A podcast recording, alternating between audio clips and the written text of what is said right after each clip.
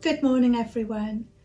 Uh, it's a privilege to have the opportunity to share the word with you this morning. I have to imagine all your lovely faces in front of me, giving me encouragement. Over the last couple of weeks, we've heard uh, a lot about the love of God. T sharing with us and Tim sharing with us God's love towards us, but then the love that we can show others, the love and forgiveness that, that we have in our hearts towards other people. We've heard from Kerry talking about joy and laughter. There's a lot of joy and laughter in this house, um, and it's wonderful. But when God does a work in our hearts, that bubbles up and overflows. What strikes me, and even just with these few things, is the contrast.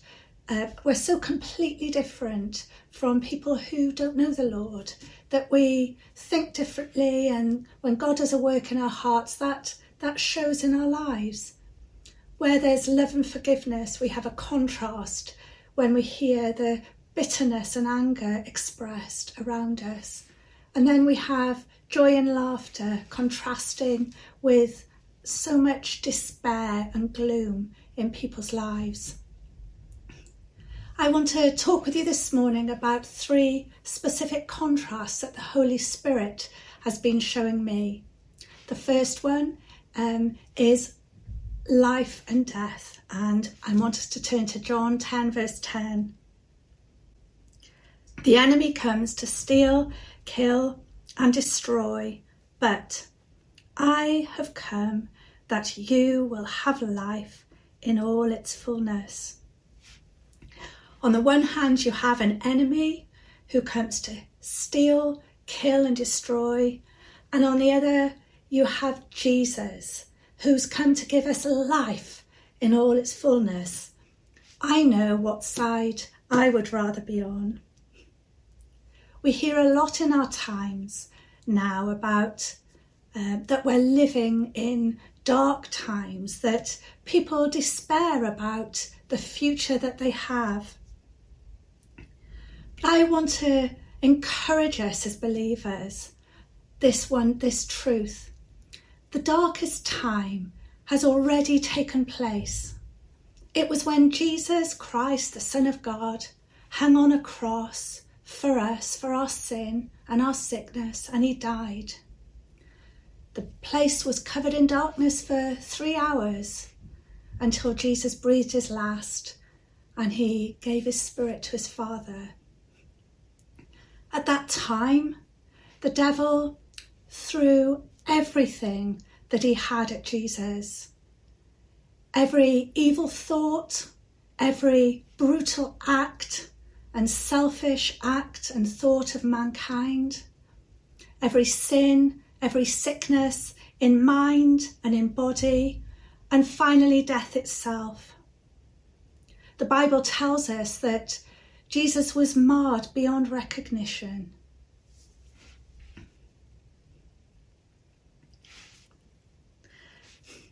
But nothing that the devil threw at Jesus could stick. He rose again in victory over death. Hallelujah! What a wonderful day. The battle was fought and won. Jesus won the victory over death and despair and sickness to give us life in all its fullness we read in the scriptures He disarmed the rulers and authorities and made a public spectacle of them all. He now sits on the throne with angels, authorities, and powers subject to him. When we have Christ as Lord of our life, we're on the winning side. I know this because I've read the book. In our family, um, if you know us and you've been to our home, we love playing games.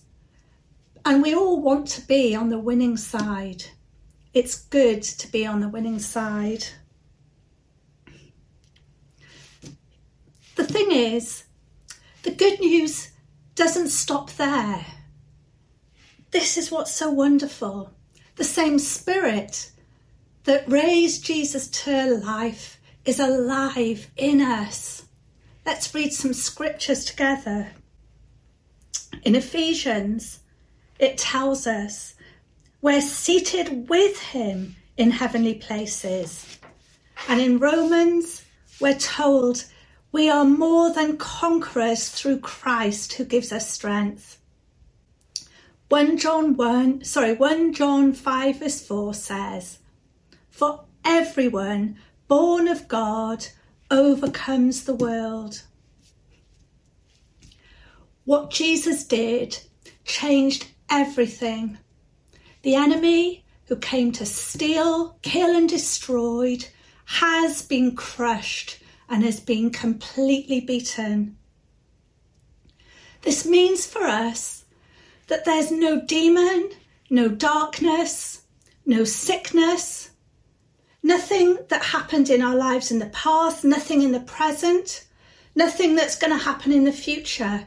No difficulty can overcome us because we are more than conquerors through Christ who gives us strength. And He came that we can have life in all its fullness. This doesn't mean that we don't face trials or we don't face challenges. But what it does mean is that when we do face them, we're able to overcome. Recently, in our own lives, we faced a massive challenge and to our family and to our livelihood. We were under immense pressure, so we filled our minds with the Word of God. We began to prophesy into the situation and speak God's promises over our situation and sing songs of victory. This went on for a few months but then we had our breakthrough. God gave us his victory, and I'm so grateful to that for that.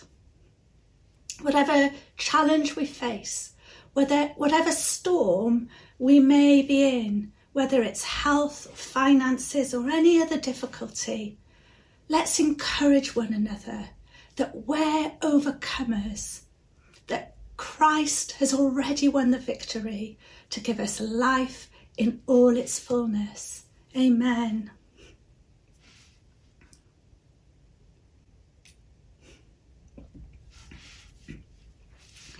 The second contrast that I want to talk with you about is darkness and light. So let's turn to some more scriptures. We have been called out of darkness and into his glorious light in 1 Peter 2, verse 9. And then Ephesians 5, verse 8 says, For you were once darkness, but now you are light in the Lord. We're so thankful that we're saved out of darkness and into his light. We're so thankful that we can have fellowship with God, fellowship with one another, and enjoy shared life together, enjoyed friendships together. But, church, we have been called for so much more than that. We have a commission to shine His light in the darkness, to shine His light around us, to share the good news of the gospel with other people, and to, to shine His light wherever we are. We're really fortunate uh, in our home. We have a, a, back garden, which has been great um, while it's been dry in the springtime and in this summer. And uh, I used to call it a small field, only because it's just grass and shrubs down the one side. Which, when we moved into this house a number of years ago, it was perfect for our two sons at home then to play football. And then um, later on, we had a trampoline at the back of the garden. And then when the trampoline went, when the boys grew up, I had chickens there, something that I'd always wanted. The chickens went a couple of years ago, um, and over this summer now we were sat out in the garden thinking, actually, you know, this is a really good spot. I think the chickens had it good all those years. and we decided to just make some changes at the bottom of our garden. Excuse me. so, rolling the clock forward a couple of weeks. Now, if I could turn the camera around, you could see we have a lovely patio at the back with some beds either side, uh, flowers and shrubs and pots. The whole area is just completely transformed. And as I was sat there, just enjoying my new space, God spoke to me and said, That's what we're to do. Wherever we are, whether in college or in our families, in our workspace, with our friends, we're there to transform the landscape that we're in. We're there to influence the sphere that we have. We're there to be beacons of light in our community. Do you know, it's not difficult to do that. It's just simply allowing the love of God, the compassion of God to, to just show out to other people, to shine out to other people. Acts of kindness, words of encouragement, words of hope, praying for them, bringing words of comfort, healing the sick. Do you know there's so much negativity and despair around us? let's just bring some light and cheer into people's lives and share the good news that we have.